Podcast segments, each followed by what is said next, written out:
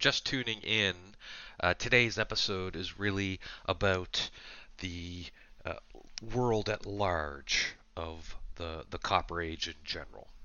Uh, now, uh, if you are just tuning in, uh, the first episode, you might want to hop back and have a listen to it. Uh, we told the story, well, a fictionalized, a re, you know, imagining of the story of Otzi, uh, the Iceman, who was a, a, Copper Age farmer shepherd who lived in the uh, northern Italian Alps during the Copper Age, r- roughly around uh, 3300, 3200, you know, sometime somewhere thereabouts uh, before Common Era.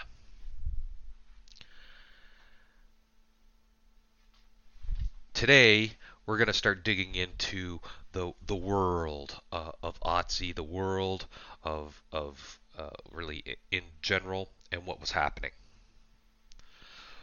And as we look at the big picture, you know, we, we understand the context of just the world in general. We're going to start zeroing in.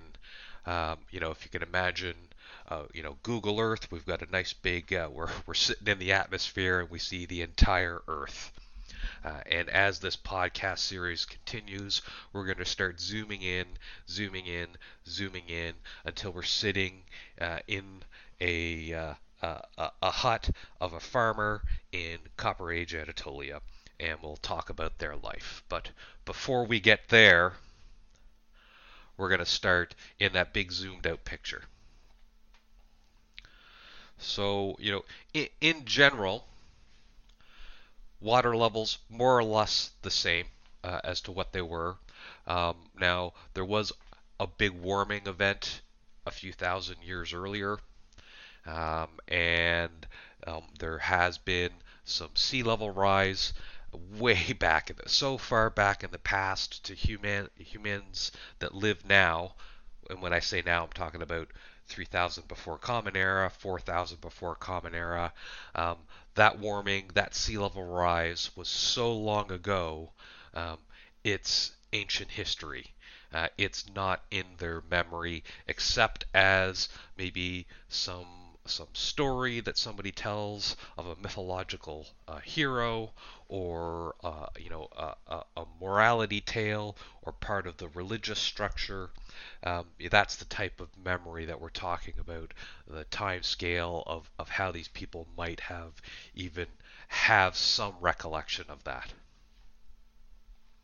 So there are glaciers forming uh, now. Uh, during this time, there's uh, very little methane in the atmosphere, uh, so that's a bit of a cooling, uh, and we'll see, uh, well, not we'll see some sea level drop. Not very noticeable, but what it does really translate into is some cooler temperatures, um, drier um, air in general, and uh, you know, one of those things that's happening that's that's actually pretty significant. You know, if we're we're at the the start of our Copper Age period, and, and when I'm talking about that, I'm talking about 4000 before Common Era. Uh, the the the Saharan desert at this time would more accurately be called the Saharan Serengeti, the Saharan savanna. It's green at this time.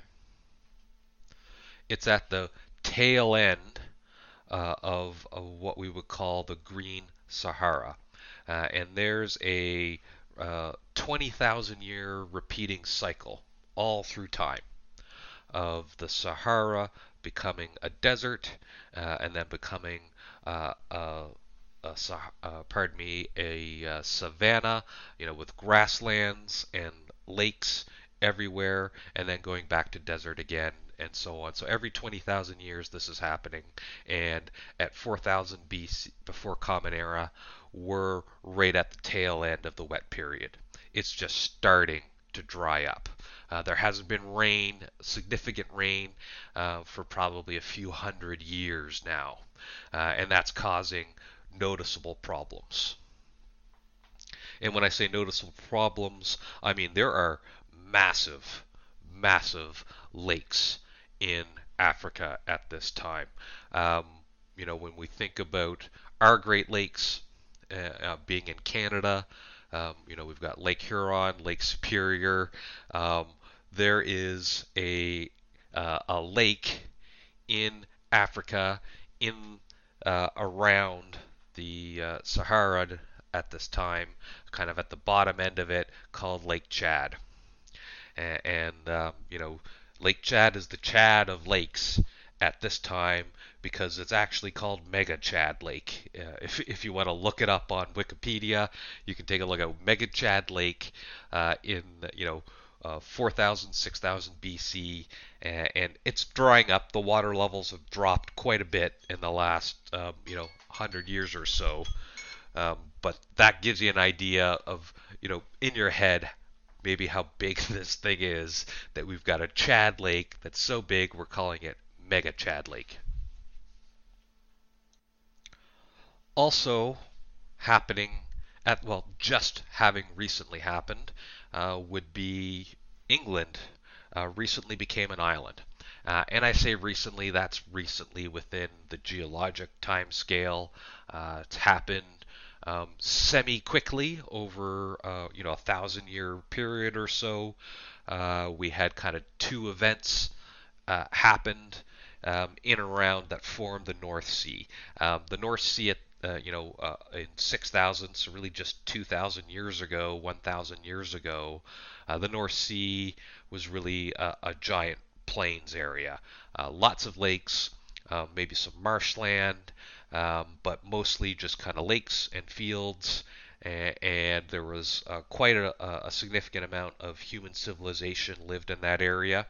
and as the glaciers started melting uh, you know, in 6000 BC, um, there was flooding, and, and, we're not talking about, um, you know, the Bible level biblical flooding of we're seeing um, meters rise uh, of sea level per second. That's not happening, um, but it is meters per year uh, of rise uh, in and around the North Sea area. At the time, it's called Doggerland, and you can take a look on that if you want to if you want to have uh, an interesting read.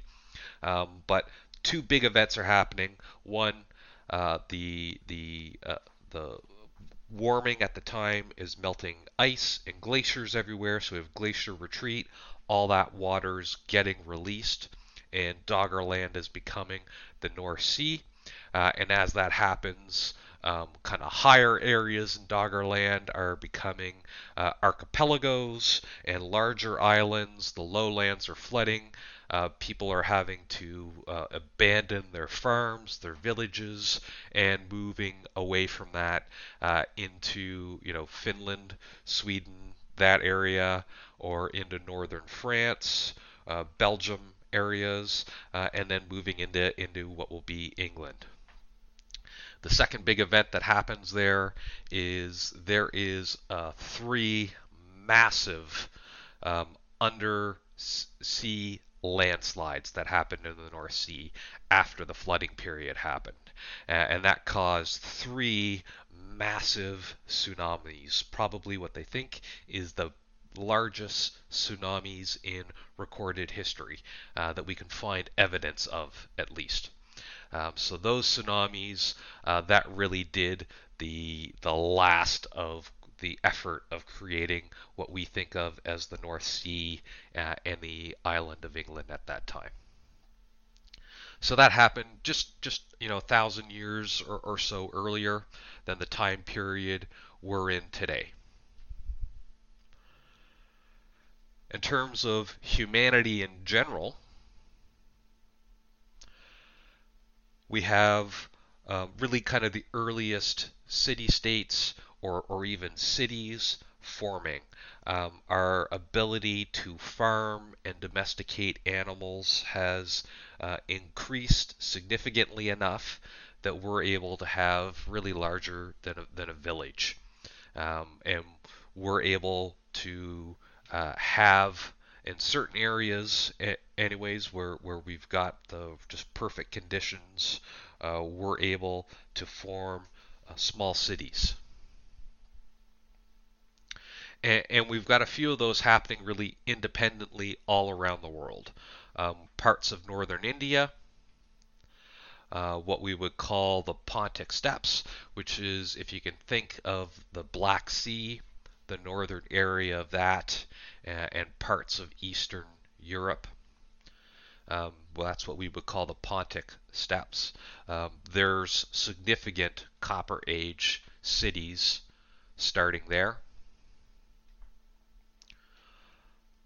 As well, we've got parts of Central and Southern uh, America. Um, very rich farmland there, and the uh, human civilizations that are in all North, Central, and South America. Those are the two spots where we're, we're seeing early cities form uh, and the organization that's required to run a city state. Uh, that's happening in those areas.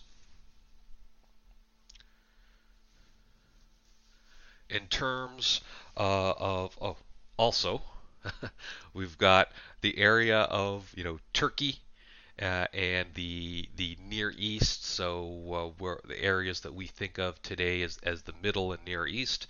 So um, you know um, the Eastern Mediterranean areas. So that's the the parts of uh, Turkey uh, and Lebanon and uh, what's today Israel uh, and northern Egypt.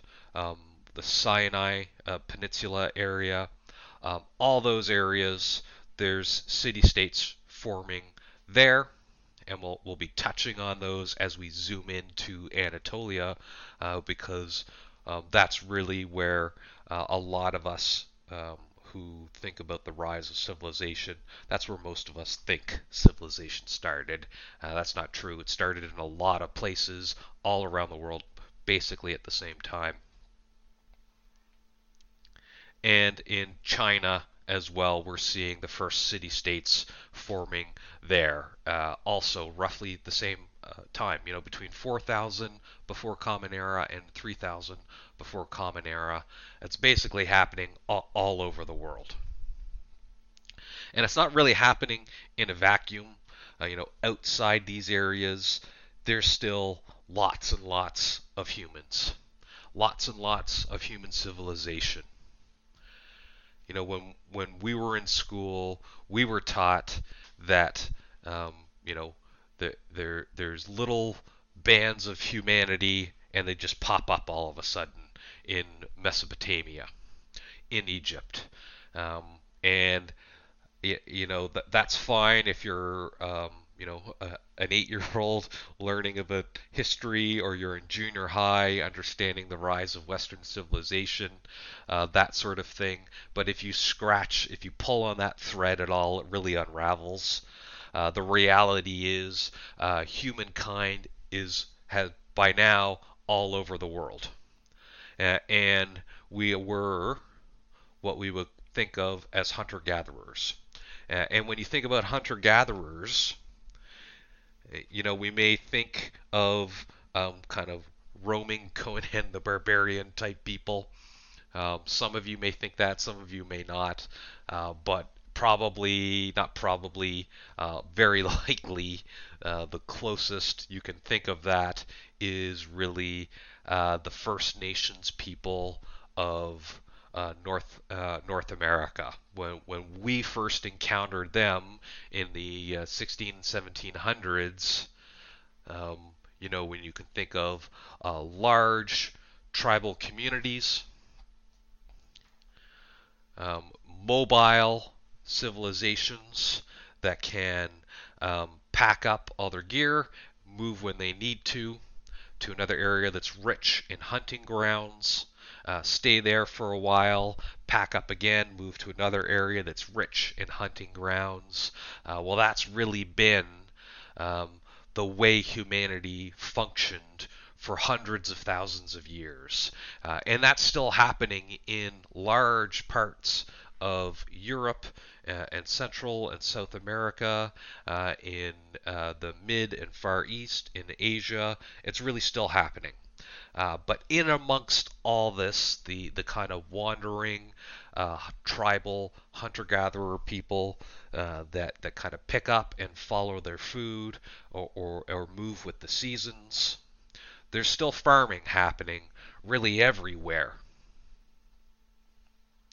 So there are communities, even um, you know 6,000 before Common Era, 8,000 before Common Era. When we think about the Paleolithic Stone Age people, those people are still farming.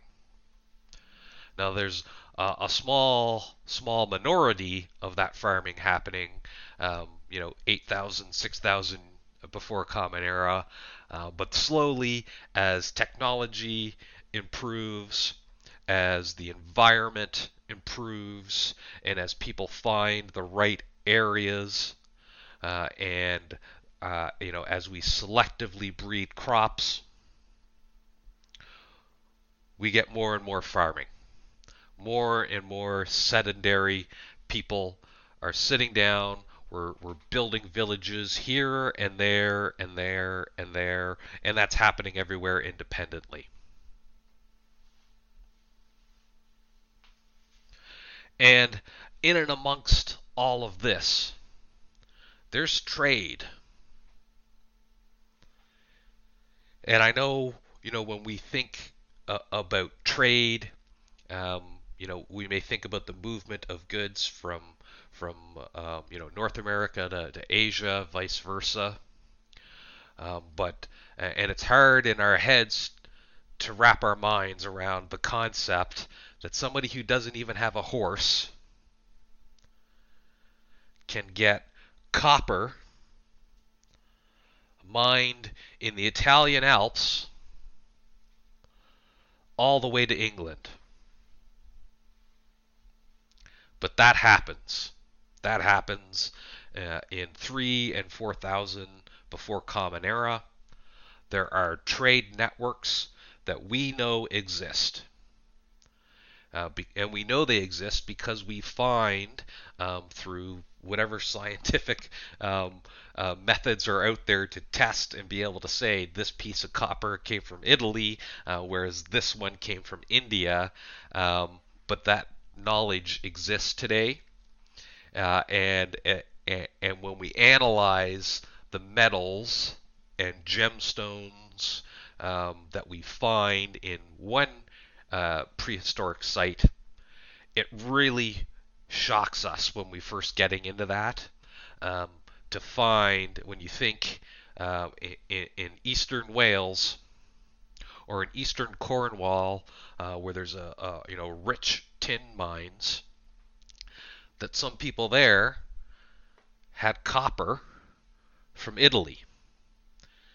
And tin from those places winds up in Europe. So that's pretty cool when you think um, about all this happening.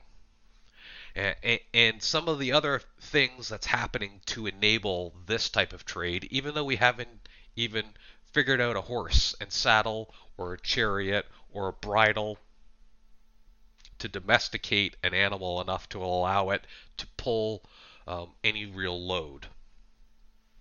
What we have, we do have the wheel. We know we have the wheel. We, we've seen evidence uh, of wheels um, from about, I think, about 5,000, 6,000 before Common Era. And, and we know we have wagons. So we have people pulling this stuff, pushing this stuff on carts. From one area to another, probably not one big trip, probably goes to, um, you know, when we think about trade today, you mine your, your copper in one area and, and you take it to the village to the north because there's a person there who comes once a year and they'll buy uh, your copper off you uh, for some chickens or for some tin or for uh, some precious stone, amber, for example.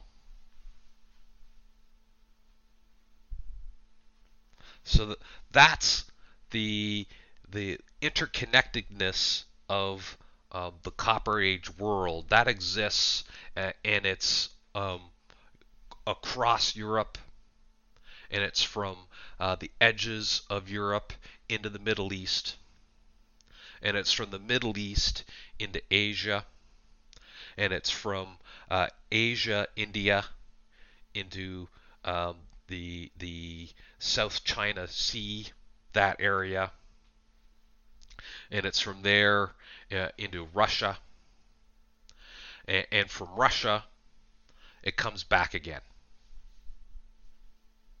So we've got a um, a nice big circular pump of goods, kind of moving around, and though uh, somebody in England probably has no idea what somebody uh, in the Italian Alps looks like, or sounds like, or talks, um, there's probably 10 or 20 stops in between of little villages that are little hubs where where people um, are are meeting up and trading goods. And that's kind of cool when you think about uh, even back then, before we had horses domesticated, uh, before we had a bridle, that we were uh, we had enough food, enough security in our in our local villages and communities that we could produce extra goods that we didn't need, take that uh, a week's travel to somewhere else and trade for goods there that we did need and bring it back. We had uh, enough food security, uh, enough wealth, enough surplus population to be able uh, to have this kind of trade uh, network even back then. And when you have trade, you have the sharing of cultures, of ideas, of how things are done, of art, of religion, of language. And so, you know, if, if you do uh, any sort of research into Copper Age civilizations, you're going to see maps that, that cover massive chunks of Europe or Asia, and, and they talk about, um, you know, Yamnaya culture or uh, funnel beaker culture or linear pottery A culture. Uh, and when they say culture, they, that's the best they can tell is that the groups of people in this massive area uh, shared the same techniques for making pottery. Or uh, the shape of bricks um, that they made to build their houses was the same. Um, the outline of their villages was the same. So we can tell at least uh, that there's a sharing of technology and how things are done across massive chunks of Europe and Asia um, and the Middle East. But it's probably, you know, when you think today, not likely everybody sp- spoke the language over that massive an area. You know, if you think today, um, you know, you travel, um, you know, 200 kilometers north, south, east, or west, and somebody there um, speaks with a different accent, even though you're speaking the same language. Now, what would that be like 6,000 years ago before uh, there were even horses to travel back and forth and have everybody speaking together? Everybody, every community exists in a vacuum, except for the group of people that maybe go once a year um, a week's ride or walk north, south, east, west, whatever to the trading hub. So, in my mind, uh, I like to think of it as we've, we've got a lot of um, little communities we probably speak similar dialects or, or similar root languages, but our accents are probably so thick that unless you're the person who's traveling there once a year, you're you're probably not going to pick it up. You know, it's probably uh, you know if you think someone um, who speaks Acadian French in New Orleans in the United States, in Louisiana, uh, traveling to France, and then trying to speak French to them. Well, they'd probably look at you like you had your head screwed on backwards. There would be some words that are kind of similar, but it would certainly sound really weird. You probably, uh, they might think you're a freak. And, and if you sat together for an hour, you could probably figure some things out. But at the very least, if you repeat this process all the time, you probably are, are able to get words enough together that you can build your kind of trade language. Um, you know, common root words for uh, you know uh, one circlet of copper equals uh, a, bag of grain. And while we have these goods trading back and forth, we've got somebody producing uh, pottery that's got a linear design around it that somebody in another village had no idea you could do. Their pottery is just flat and boring, but it works. But then they see this other pottery that somebody's got that's got these nifty little linear designs around it. Well, that's pretty cool. I'm going to trade my chicken um, for that and I'm going to take that back to our local potter we've got in the village, uh, and I'm going to show it to that guy, and he's going to be able to figure out how to make uh, that cool design in his pottery. Uh, and then we're going to have access to that more uh, advanced technology, that more advanced way of making it. Um, so when you do look on those maps, and, and you see the linear pottery A culture, you see the Yamnaya cultures, you see the Kurgan cultures. In my mind, that's what that's about. It's it, it's representative of uh, trade networks and large groups of small communities. And when I say large groups, I mean groups of communities that cover a large area that are trading enough together that they're starting to adopt each other's technologies. Cultural expropriation, if you want to think about it that way. Hey, that sounds kind of cool. I like that name. I'm going to name my kid that. Or I like that way you're making pottery. I'm going to steal that for myself. Or shit, the way you build that home well, that's pretty awesome. I never in a thousand years would have thought to build my house that way. Kind of makes sense to put a chimney over my fire pit. Maybe I'll start doing that now. That way I don't have to keep the windows open all the time.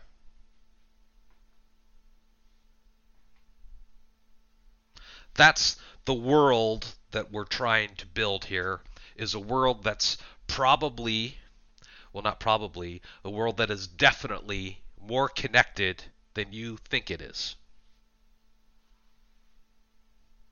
A world where language is being shared, um, even though everybody's existing in their little vacuum communities.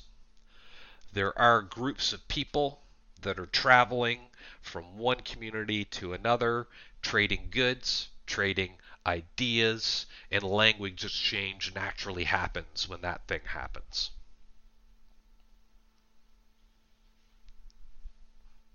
Now, when we think about that world of travel, it's a lot like our world today. I like to think that people are people, and it doesn't matter if it's um, somebody from 2,000 years in the future or 3,000 years in our past, or 4,000 years in our past, or 100,000 years in our past. our same motivations always rule us. It's just how we act on them that changes. And, you know, there are people out there today that if they see something they like, well, they're just going to take it. And we have structures in place today to keep that from happening. Or if it does happen, um, to find some way to exact some measure of revenge on that person. We call it justice today. It was revenge back then. And we had police today. And back then, you had the guy in the village um, that was the 300 pound gorilla with an axe. He was your cop. He was your sheriff. And, and, he may have been your lord. He may have been the person everybody in the village deferred to. He may have been uh, the person that was um, voted most likely to be able to kick ass. He may have been the person uh, that just nobody can stop, so he does what he wants. Uh, and if you come into his village and want to take his stuff, well, you got to st- deal with him first. That's law back then. And so if you're uh, one of these groups of people taking your hard mined tin or copper or amber or pottery or uh, excess food that you're not going to need for the winter to your local trading hub and you've got a week's travel, well, you want the 300 pound gorilla with an axe with you. You maybe want a couple of them on your side. And that guy, he's going to have some kind of armor. He's got um, maybe leather armor, maybe thick furs. Not much more than that at this time. But he's got an axe, he's got a spear, he's got a bow and arrow, uh, he's got a club. That's what we're thinking about at this time. Metal is extremely precious. So swords um, are extraordinarily rare. You might call it a dagger. Stone is still a very valid um, thing you might see on a field of battle stone axe, stone tip spears, uh, stone arrows, stone um, uh, wrapped around uh, uh as the club head. Uh, and that guy is the guy that's guarding your caravan, your trade group. And that guy is also the guy that's taking your stuff.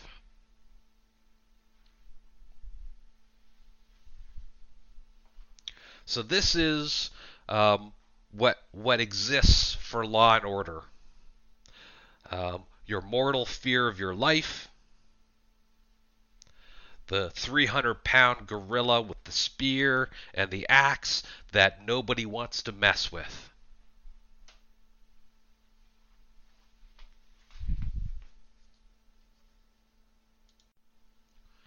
And while we're on the topic of trade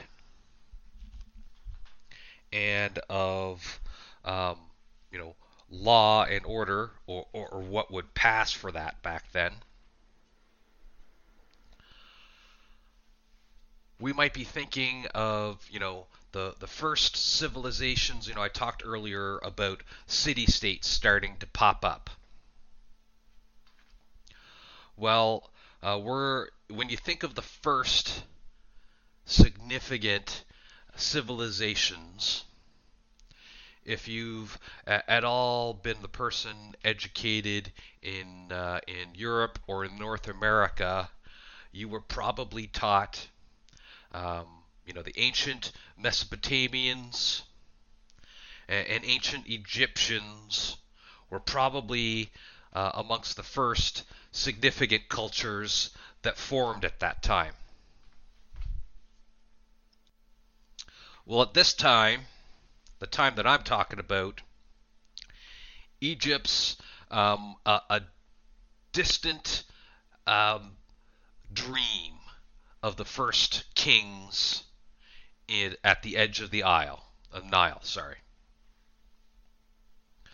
Uh, as the Sahara is drying out, the people um, in the northern areas of that uh, they're getting pushed out of that because well there, there's sand everywhere. There's less water. Uh, there's less areas to farm. There's less animals to hunt. But the Nile Valley, the Nile Delta, um, that area is pretty good for farming. Uh, and there's already been a farming civilization there for thousands of years before um, the first kings of Egypt are moving in. Uh, but that's starting up at this time.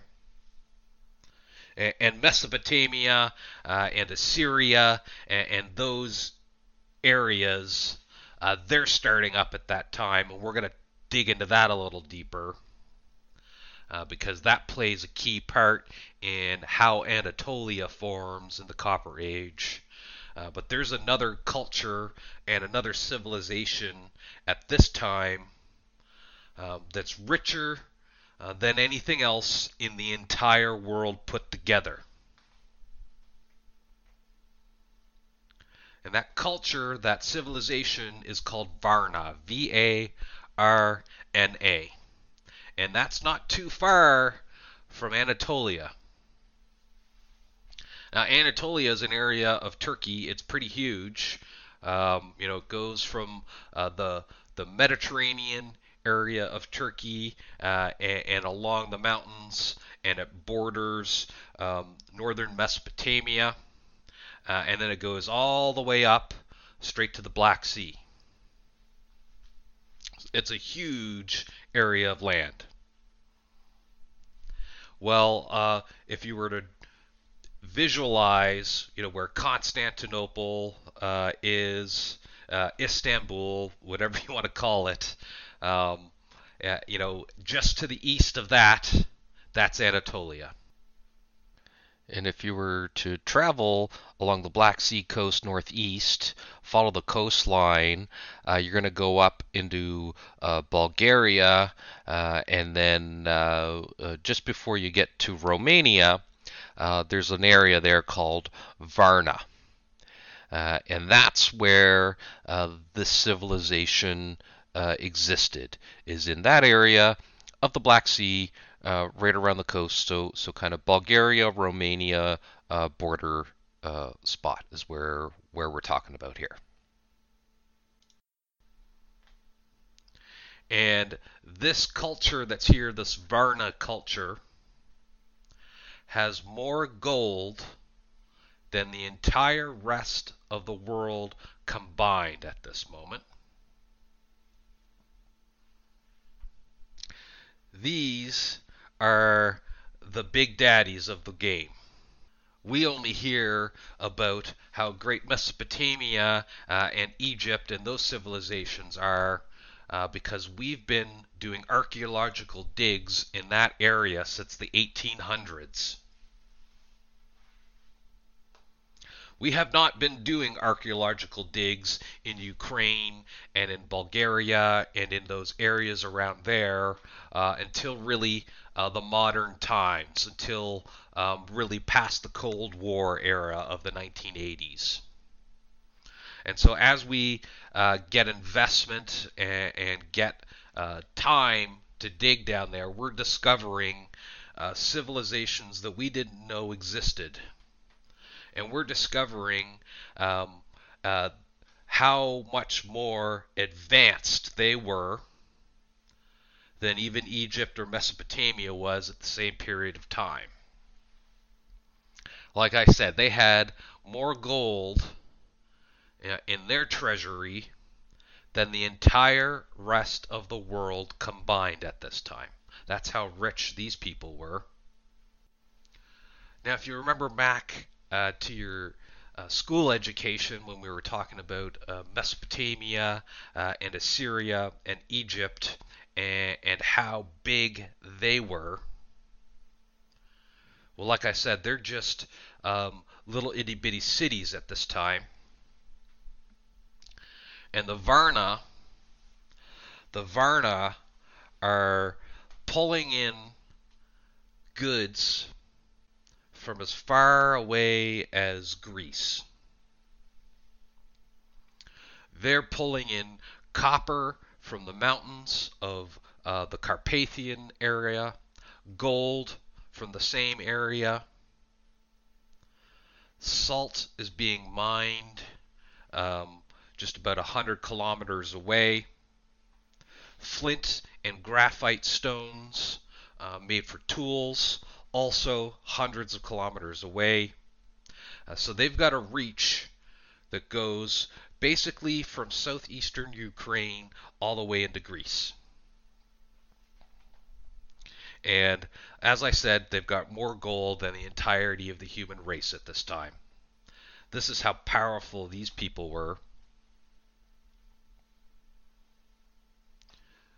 They're so powerful. Um, copper is, is widespread use. Now, it's not for everybody, uh, but there's a lot of copper there. Copper tools, copper weapons, uh, copper axe heads um, attached to polished metal um, shafts, probably just for the elite of the elite. But stone and, and flint tools still heavily used. Uh, bone and antler tools, decorations heavily used. But this culture um, was massive. Uh, and um, it, we're just learning about them now.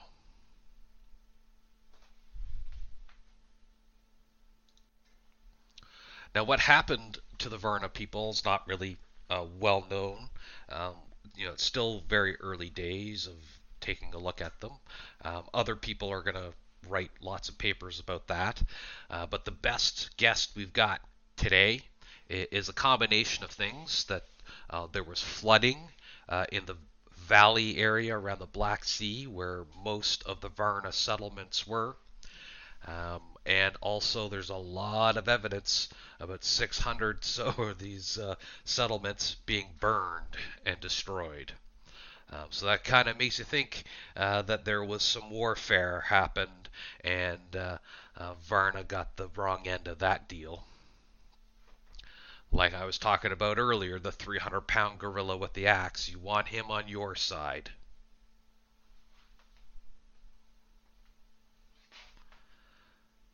Now, back closer to uh, home, home being Anatolia. On the other side of Anatolia is the rise of Mesopotamia and, and those areas around them. Now, the area that we're talking about uh, right now is the area of the uh, eastern Mediterranean uh, which is, you know typically we would refer to that area as what's called the Levant, um, which is uh, the area from uh, southern uh, Mediterranean, so uh, the area that would really just kind of border what you think of as Egypt. it's called the Sinai Peninsula. Uh, so from that area, if we go along the coastline of the Mediterranean to the north, uh, we go through uh, what's now Israel, Lebanon, uh, Syria. Uh, that's the Levant. And, and, that all borders Anatolia. Uh, so this Levant uh, area, that borders what we would think of mo- as modern day Iraq. And of course, next to them is Iran. and these are the areas that we're traditionally thought of as the starting of civilization. Uh, and like I said, um, we had a whole other civilization um, a thousand years earlier uh, that had more gold than the entire rest of the world combined, uh, and they were just uh, a few hundred kilometers to the northeast.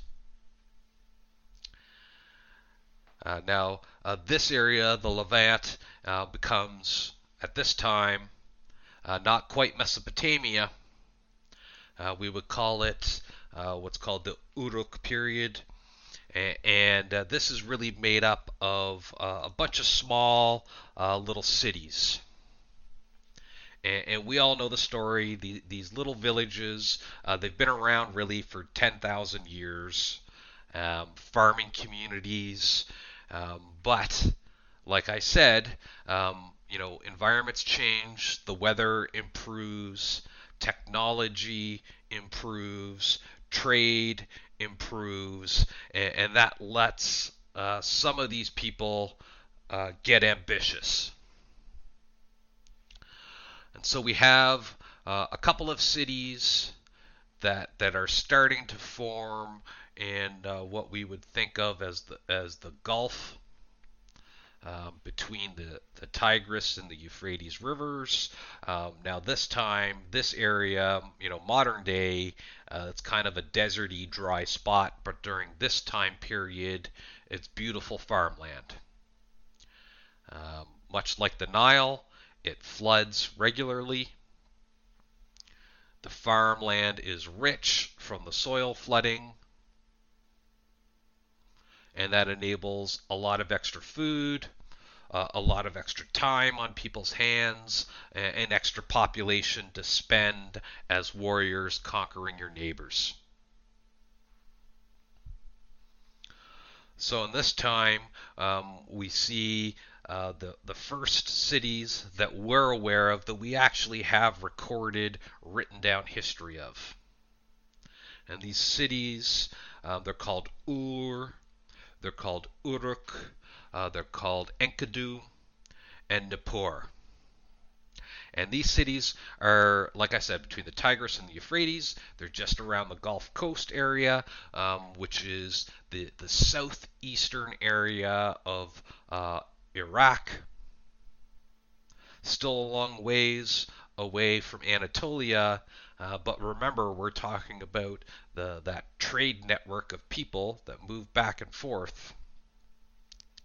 And when we're talking about the trade network, the people that share cultural ideas, well, these people in this area, uh, they learn how to smelt copper from the people that live in Anatolia.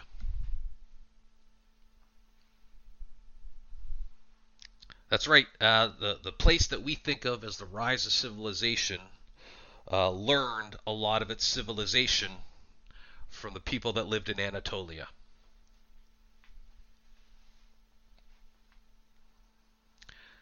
Now these people they form uh, what we call city-states, uh, which is really, if you think about it, you know, um, you know, I live in the city of Halifax in uh, Nova Scotia, Canada if we think that uh, the town council of Halifax uh, got together and Canada didn't exist yet, and the town council of Halifax uh, is run by uh, the mayor, uh, but in this time, let's call him our chief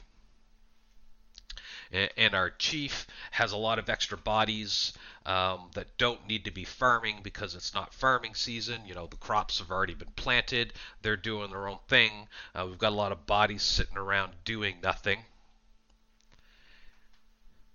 You've got a great idea.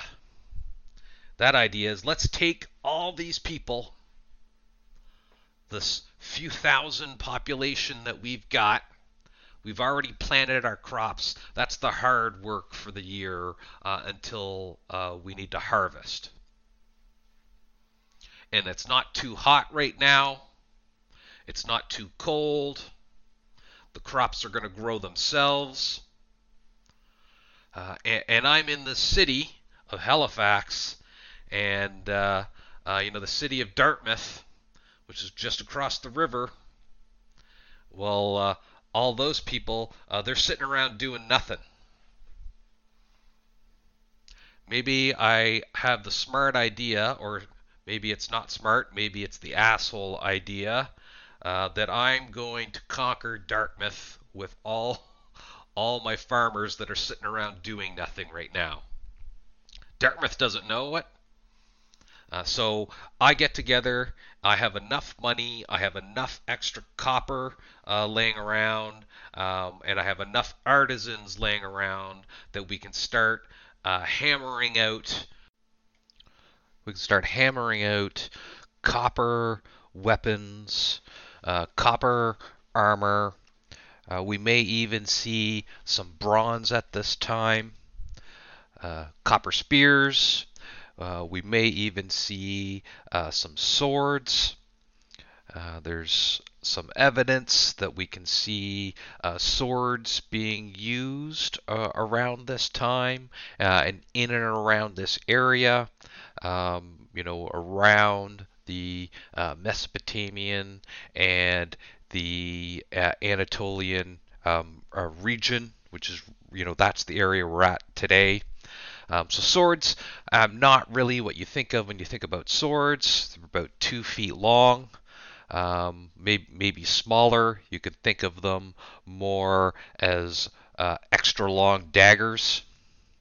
Again, metal's still pretty precious, so um, you know that's what you get. Um, short range stabbing weapons.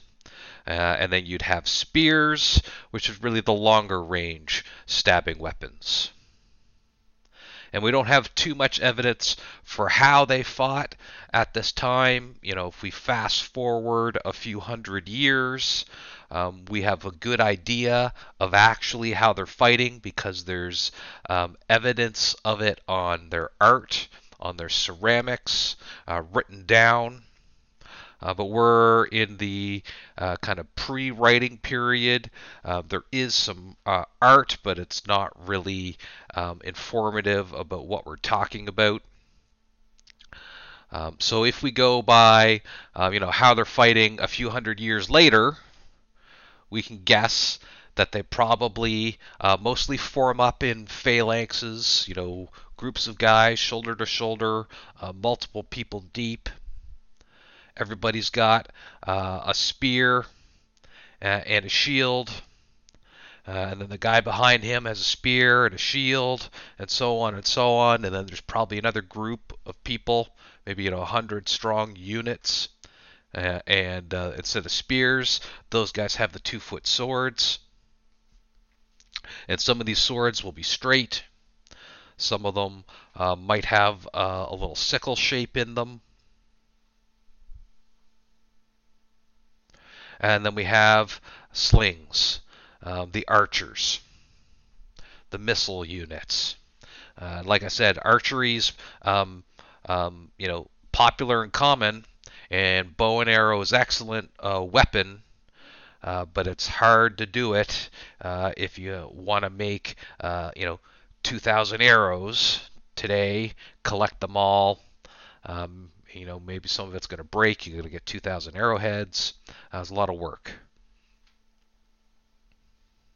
So sling stones and slings is the industrial technology. It's the industrial weapon system that's being developed at this time.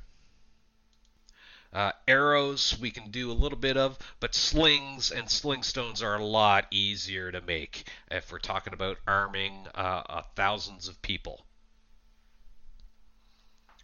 And when we make sling stones at this time, uh, we're not going around and um, you know going to the water edge and finding nice shiny stones that would be good for slings. No, we need thousands of them if we're going to uh, start a war with our neighboring city. So we take our pottery We've got a lot of extra uh, clay laying around, and, and then we just uh, make thousands of clay stones. You can make hundreds in an hour. Just take some stone, some clay, ball it up into a, a, a little, uh, you know, rock half the size of my fist, a clay rock. Set it down in the sun to dry. After it dries, um, you know, if I've got time, if I'm pre- prepping, I'm going to fire it in the kiln. And then I've got thousands of clay missiles uh, that have been built in just a matter of days. Now, if you think uh, back to my story of Otzi, who was trying the best he could with his one good arrow and failed, well, it's because it takes a lot of time to make an arrow. It takes no time at all to make a clay stone. You don't need any skill to make a clay stone. You don't need birds. You don't need any specific wood. Um, you don't need feathers.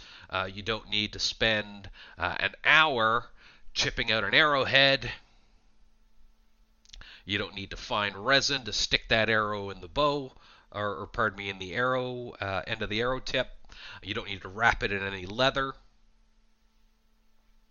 That's a lot of work for an arrow if I'm going to think about war, I need to get industrial with this. You run out of arrows in 30 seconds. In a day, you can have a thousand sling stones. So we have slings, and we have sling stones. We've got a lot of clay. It's low skill. A sling is really just a piece of leather with a pocket at the end, and it doesn't take a lot of effort if I've got 500 guys all lined up uh, and they're just raining uh, sling stones traveling at 200 kilometers an hour at your head. You don't need to aim, you just need to hail it down. That's what's happening at this time is somebody in the city of uh, Uruk he got uh, that idea in his head. So uh, after our crops have been planted, we have the war season. And in the war season, we we have our farmers and we have them armed with slings and, and we have uh, shields made of hide and we have a couple of shields, maybe made with um, leather and wood. And, and our, our, our few higher ups, our nobles, um, they're rich enough. They've probably got some metal, so they they've got uh, maybe a metal shield. They've got, uh, if they're lucky, a metal helmet. They've got a metal spear and people find out pretty quick when you start doing this that spears and slings is really all you need uh, when uh, the other person isn't prepared at all. So these cities, uh, they start fighting each other. And once one person becomes dominant, you know, he goes to the the other city. Hey, you remember what I did to the city of Nippur? Yeah, I, I murdered half the population. I enslaved half the remaining population. Uh, and then the leader of the city, well, I took all his wife, wives, and I took all his daughters, and I made them my slaves, and I paraded them around in front of them. And you know what happens to slaves?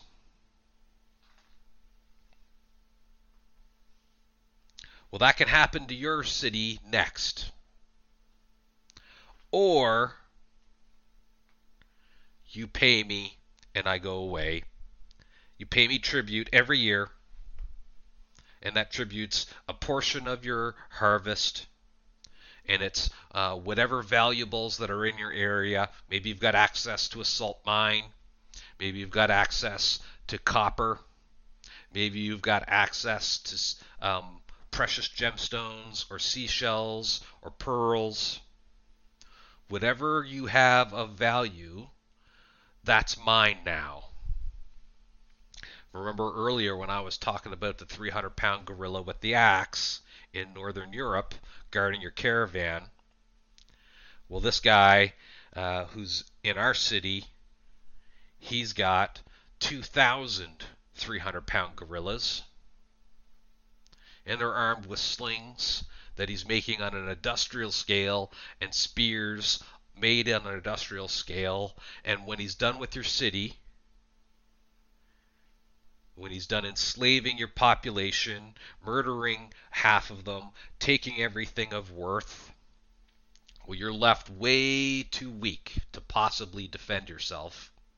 So when he comes next year, you have no choice. You can't even put up a fight. Half your population's been dead, murdered, or enslaved. Who you have left has to farm or you're going to starve and die. So you don't have a choice. You give him whatever he asks for. And now you're part of uh, what's becoming the first uh, nations.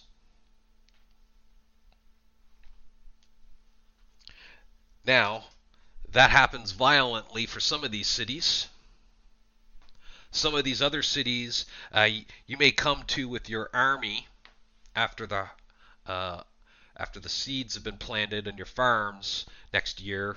After you've done this two or three years, well, you may just proactively go to the city of Uruk and its chief and say, hey, hey, hey, you don't need to come over here and enslave uh, half my city, murder my other half. You don't need to take my sons and daughters as slaves. We don't need to go through all that. I know you can beat me, and, and I need to do whatever I can to protect the city, to protect my family. So I'm just going to sign a treaty with you, and we're going to agree right now uh, that I'm going to give you uh, some slaves every year. I I get to pick the slaves though, so I'm just going to bring them, no hassle. You don't need to go through the trouble of uh, risking the lives of your guys and, and, getting into fight. Maybe you lose a few hundred before you beat us. Uh, we're going to save you that. Uh, you don't have to lose those few hundred, and instead, I'm just going to bring you some slaves every year, along with some of our harvest and, and some of our precious uh, metals that we get to uh, go from our, our mine from our local area. That probably happened too. And then, uh, the, you know, the obvious also happens. They may get a couple other cities that are uh, a little further away. You know, the city of Susa and, and the city uh, of, of Rubidia. They look and saw what happened to Nippur uh, and Uruk and Enkidu, and they said Jesus. Well, they didn't say Jesus, uh, but they said something. You know, there's a problem here. Neither one of us is big enough on our own to take on this city. But if you and I work together, well, we're big enough we might just be able to take them. And we know, because every year he's gone a little further north, we know he's coming to us next year. We've got a full year to prepare. So let's get together and prepare.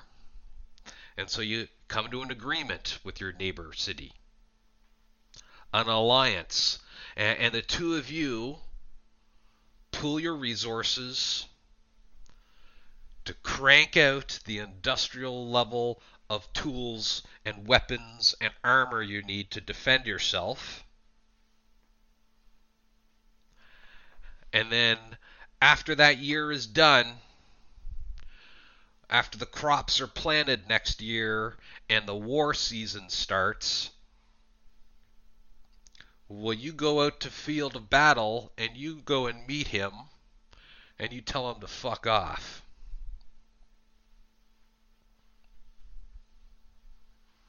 Well, that'd be a big fight, wouldn't it? Maybe, uh, maybe uh, 3,000 more people would die before people started running. Maybe there was no fight at all. Maybe he just backed off and said, you know, uh, I'll come back another time.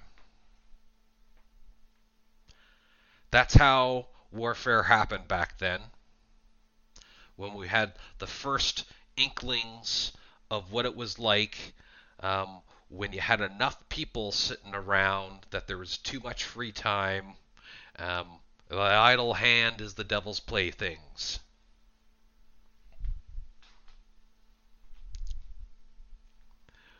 When you don't have to struggle every day to survive, you can build art or you can build war.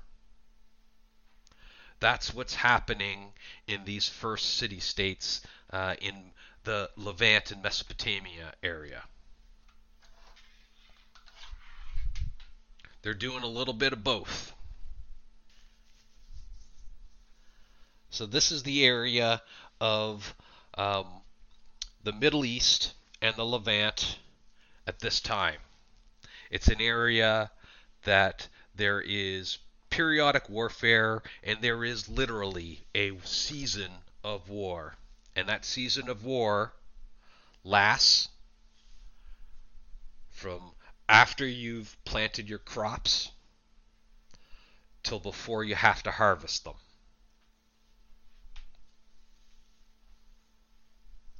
And during that time, roads are being built because you got to move your armies and goods are coming back and forth, and slavery's starting to become uh, a big thing. Because what do you do um, when you've conquered a city? Well, they want going to want revenge. You don't want them to come back to you next year. Uh, you want to leave them in a handicapped state so that when next year comes around, you don't have to fight them. They don't stand a chance. So, in order to do that, you can either murder everybody, which is fine if you uh, don't want to come back and uh, draw from your piggy bank again next year. But if you want to draw from your piggy bank next year, you want to leave them still around, just uh, not able to defend themselves. So, after you fight that first battle, you take, uh, you know, most of the able-bodied people as slaves back to your city, and then you have them work your fields so that you have more bodies to have a bigger army and they have less bodies to defend themselves. So when you show up next year with a bigger army that you don't have to fight, you don't have to lose anybody, you just take their food, take their stuff, take some more slaves. And then when you go on to the next city, well, you're already up on the game. They've only got a city's worth of people to defend themselves with. You've got two cities worth of people. Because two cities are growing food for your one city, which enables you to have more people.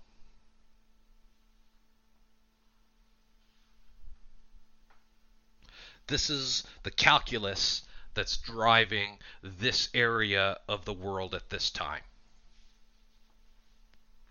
This is the start of what we've learned as civilization. Now, in this time, uh, we don't really have any writing happening. Uh, not that we found or, or that we can decipher in any meaningful way like I said, Egypt is in a similar state at this time. um, they're just not even uh, pharaohs yet. Or if they are a pharaoh, uh, it's the pharaoh of your local uh, city, fighting the pharaoh of his neighboring city for uh, a few hundred acres of land and some slaves uh, and the resources that are on that land. That's happening in uh, Mesopotamia and this area. And, and, I say Mesopotamia, the Mesopotamians um, don't even really exist as a civilization yet. Uh, this is called uh, the Uruk period or the Uruk expansion. Uh, it's U R U K. It's named after one of the largest cities in that area, uh, the one that we're uh, pretty sure dominated all the other ones in that period. And uh, aside from being farmers uh, and um, being great at early warfare, uh, they were also amazing scientists, and craftsmen. Now uh, they uh, their number, uh, you know, you know, our numbering system is based on base 10, called the decimal system. Uh, their numbering system was uh, base 60, um, and that's where uh, we get the 60 minute hour, that's where we get 360 degrees in a circle. This is where algebra first comes uh, about. You know, we're, we're starting uh, some advanced mathematics here. And, and they need it uh, because the buildings that they're constructing are massive. They're on a scale uh, that's never been seen anywhere else on the planet at this time. They're building temples that are stories tall. Uh, now, if you want uh, an idea of uh, what these temples might look like, do a search for uh, the Uruk White Temple or white ziggurat. And you'll find uh, some pictures of the site today, but also what they think it looked like um, in uh, 3500 BCE. So it, it just would have been completely awe inspiring. Now, if you want to uh, imagine what this temple looked like, uh, first, you got to understand the city of Uruk. Uh, it was on a plains, um, so a large, massive, flat area surrounded by walls, because uh, of course this is a military period. And over the tops of the walls, you would see this temple. Uh, so, however big the walls were, you very likely still saw this temple, and you'd see it uh, from way in the distance before you even got to the city. And the top of this temple, um, it's a large, uh, kind of rectangular um, white building, two stories, give or take. And as you uh, approach the city, you see this temple growing out of the distance, right over the walls. And as you keep walking towards it, you can imagine the throngs of people waiting to come into the city, waiting to give their tribute to the king, to do trade. And as you go in through the city, you're following, you know, the throngs of people. And anywhere you are, you can look up and you can see this temple dominating the landscape. And as you uh, kind of approach the temple area, what you'll see is a massive um, sloped walled plateau, even within the city. So uh, the temple, you know, the city's on a flat plains area, And built on this flat plains area within the city walls is a giant plateau with sloped walls. Uh, so the only way you're you're getting up to the temple is uh, you've got to basically line up and uh, walk through the, de- the you know the the built stairwell, make your way uh, around the plateau as you work your way up there. You know, make you feel suitably humble. And once you got to the top of that plateau, you'd be able to look around and see the entire city and look over the city walls and see the entire plains, uh, which is basically the entire world to these people at this point. And on top of that plateau is the white temple to the sky god Anu, who was the god of the city for the Uruk people. So you can just imagine how mind blowingly uh, awe inspiring and impressive that would have been.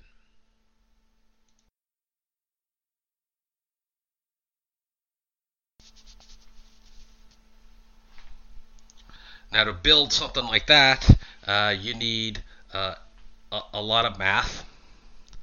You need uh, extremely advanced engineering skills. And you need a large labor force. And you need a large food source to feed that labor source.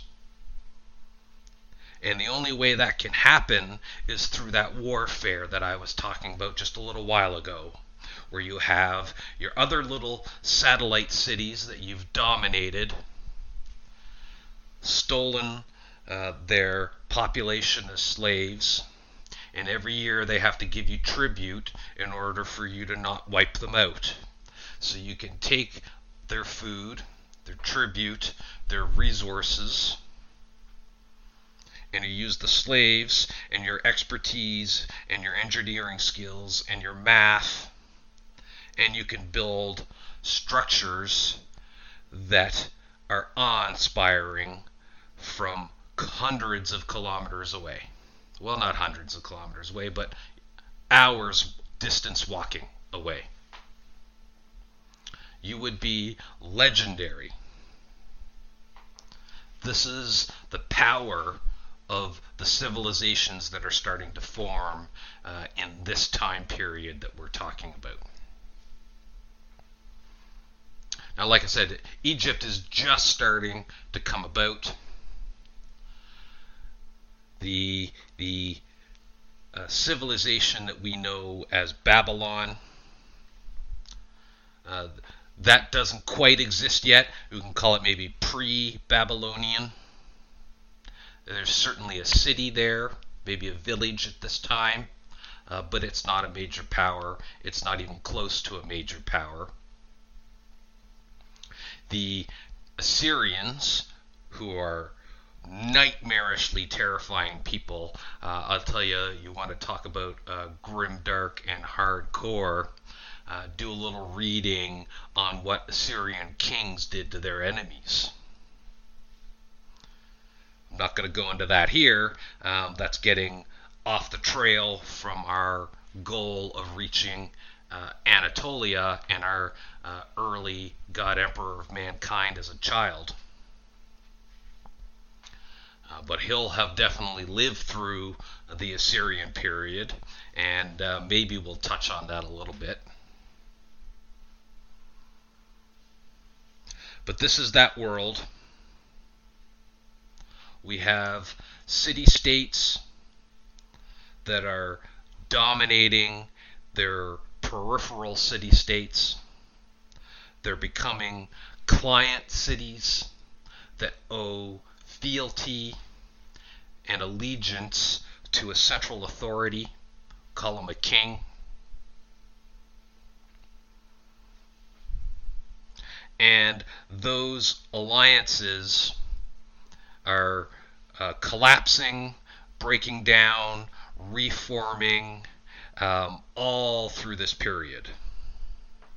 you know, a, a, couple of bad harvests in one area and, and a civilization, well, the start of one, uh, you know, a city state, um, they could collapse. Uh, one day of bad warfare, uh, and uh, you lose all your slaves, you lose your fighting population, and uh, the other city state that sees the big boy in the block get a black eye, well, he might take the opportunity to come and uh, rub your nose in it and take your stuff. So, uh, walls and walled cities, they're starting to become a thing in this area of the world.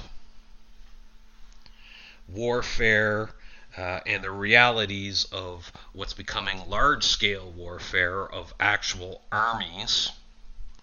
Uh, that's forcing the evolution of city design and uh, um, warfare technology, weapon systems.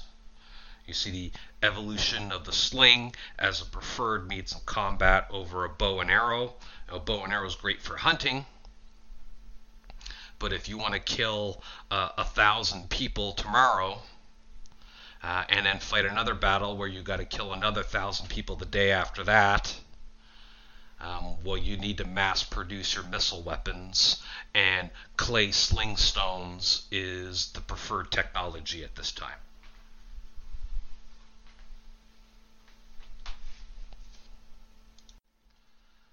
The last topic we're going to touch on here before we uh, finish up in this area and start zooming in on Anatolia is religion.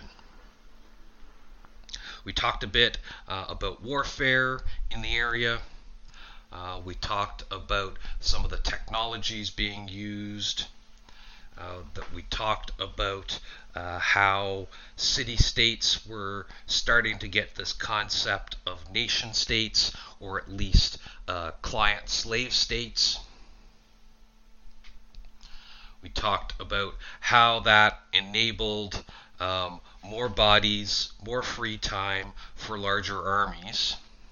Uh, but it also enabled more body, more free time for more complex religion.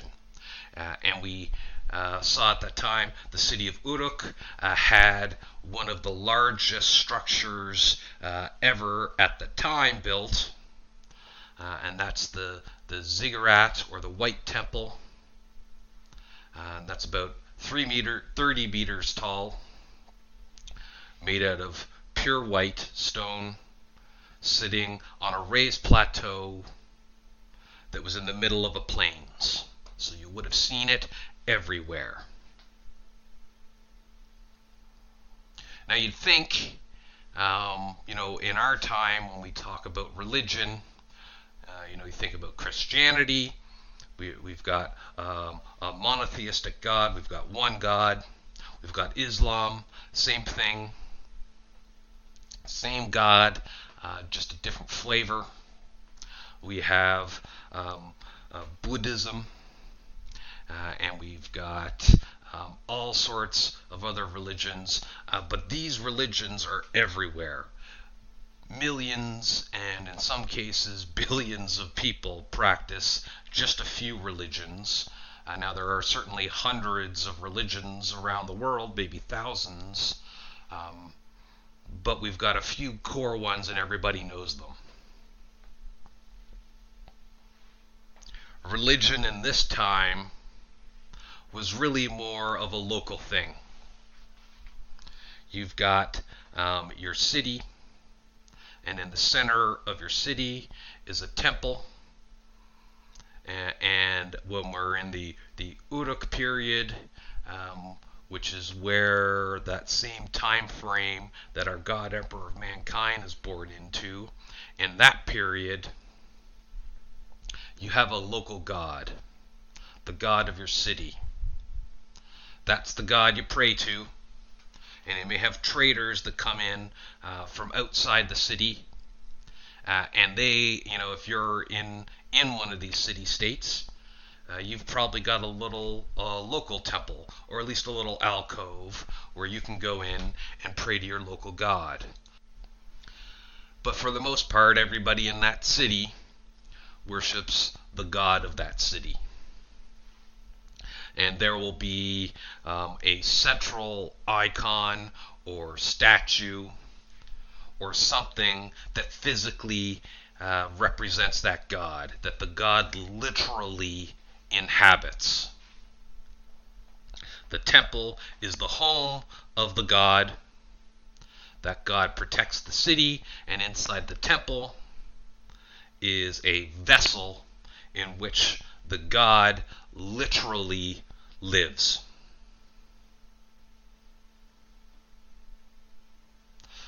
So your religion is built around this temple, around this God, and one of the things that happens at this time and in later time periods of this era is when you're the king of Uruk and you take your thousands strong army to the neighboring city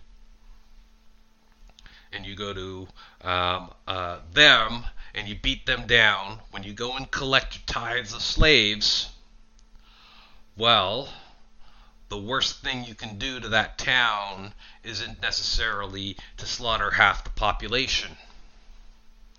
It's to go into their temple and take their God.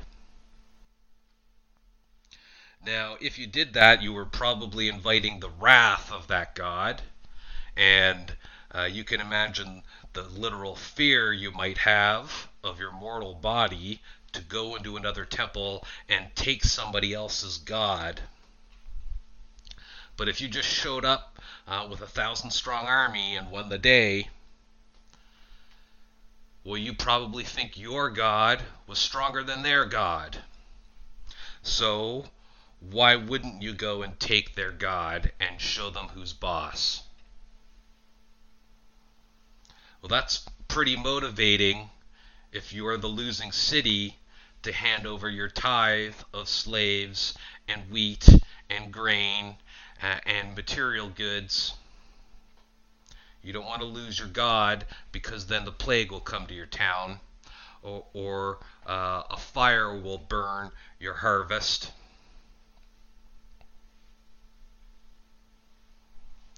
So in the city of Uruk, where this massive ziggurat temple is, well, that's the biggest god of them all in this period.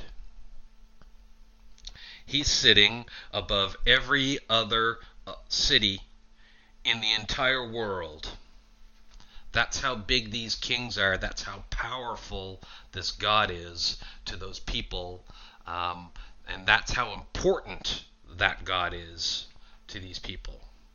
Up until this time, a God didn't dominate a region, a God just dominated the city.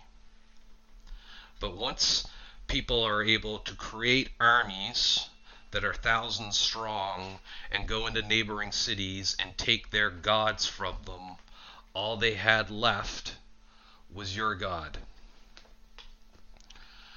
Uh, and it's not to say that there was holy wars that we think of today, where uh, we might try to forcibly convert people.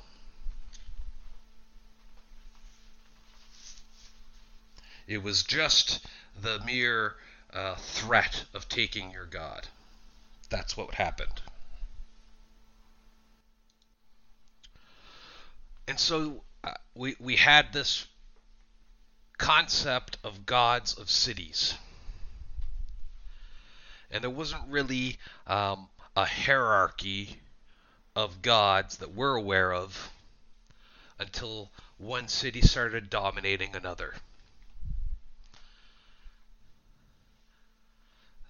Once this started happening, one city's gods or god, their patron god, started to become more preeminent than the other and you can imagine kind of the evolution. Uh, it's just kind of a natural evolution of religion. Much like how uh, earlier we were talking about the spread of culture and ideas. Um, you know, when we talked about the spread of uh, linear linear pottery, hey, I, I like your design and your pottery. I'm going to steal that. Well, as um, your neighboring city comes every year like clockwork for their annual tribute, or worse, they make you come to their city to deliver the annual tribute. You don't have to show up with an army. Uh, they fear and respect you enough to come to you and bring you the slaves. You don't have to go and get them. When they come, well, you can imagine the awe of walking across the plains and seeing the massive white temple rising out uh, of the plains in the distance, and the throngs of thousands of people coming to give offerings to the temple to pray for another good season of warfare. Here's the city that's dominating your city. Maybe on your way out, you're going to stop at the temple. Maybe can't hurt to pray to somebody else.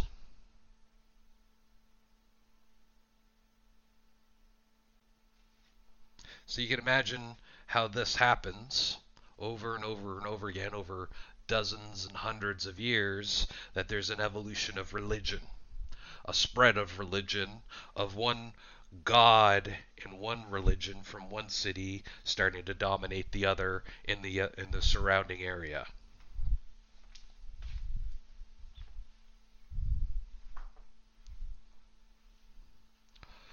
Much like how your culture comes to dominate the area when you're um, the dominant military power. Your religion comes to dominate that area. Your language dominates that area. Your science dominates that area. This is how a singular civilization begins to develop.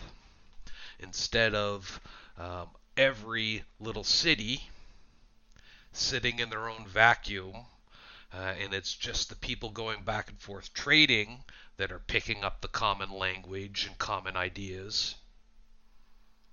Once you militarily start to dominate, and the neighboring cities are forced to be your clients. Well, that's how another way your civilization spreads. And this is even though there's no concept of borders, there is only a concept of you're in this city, I'm in this city, and every year you're under my sphere of influence and you owe me tribute. Whether that tribute is food or slaves or wealth or goods this is how nation states expand, and even though there's no concept of countries, even though there's no concept of culture, or really a concept of religion, uh, there's only the God of the city. You're starting to see the influence of one dominant force over the other neighboring, less dominant cities in the area.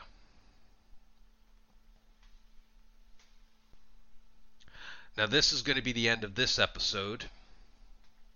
And we've danced around Copper Age Anatolia. And we've kind of scratched the surface of what civilization means and, and what other civilizations are in the periphery of Anatolia. And we've touched on uh, the story of Otzi, who is an actual person who lived in the Copper Age that we know a hell of a lot about. We're starting uh, to pull all this together in our next episode. We're going to zoom in our, our magnifying glass, our telescope, from uh, the world down to kind of the the Mediterranean region, and next episode we're zooming in to Anatolia proper and the Copper Age in Anatolia proper, and what uh, the world was like for somebody who lived in that region based on what we know about Otzi's life, uh, based on what we know about the neighboring civilizations. And then we're going to start to pull it all together and paint a picture of a world that has sound, uh, that has taste, that has smell, of what was the God Emperor of mankind's world like. Uh, and then we're going to uh, take another look at the text that's in our Warhammer 40,000 novel that describes the same period, and then we're going to see if we can draw any interesting conclusions between the two uh, from what we've done over these past few episodes uh, to what we're going to do in our next episode. So, this is the structure that we're taking, this is the journey that we're on. Uh, I hope you've enjoyed this episode. I hope it wasn't too boring. Uh, and if you wanted me to go into more detail uh, on anything, uh, please let me know. Uh, my goal in this episode uh, wasn't to get too in the weeds because we want to get to our, our main event, which is really Copper Age Anatolia and the life, the early life of the God Emperor of mankind. And that's where we're going to go into real detail. Because we've already built the world, we understand what's happening, uh, we understand how civilizations interact with each other, we understand the spread of culture. And the concept of nation states starting to form. And what that means for the people that live in them. And how religion is developing. Well, next next episode, uh, we're going to get uh, Grim Dark on Anatolia and what that looks like. Thank you for listening.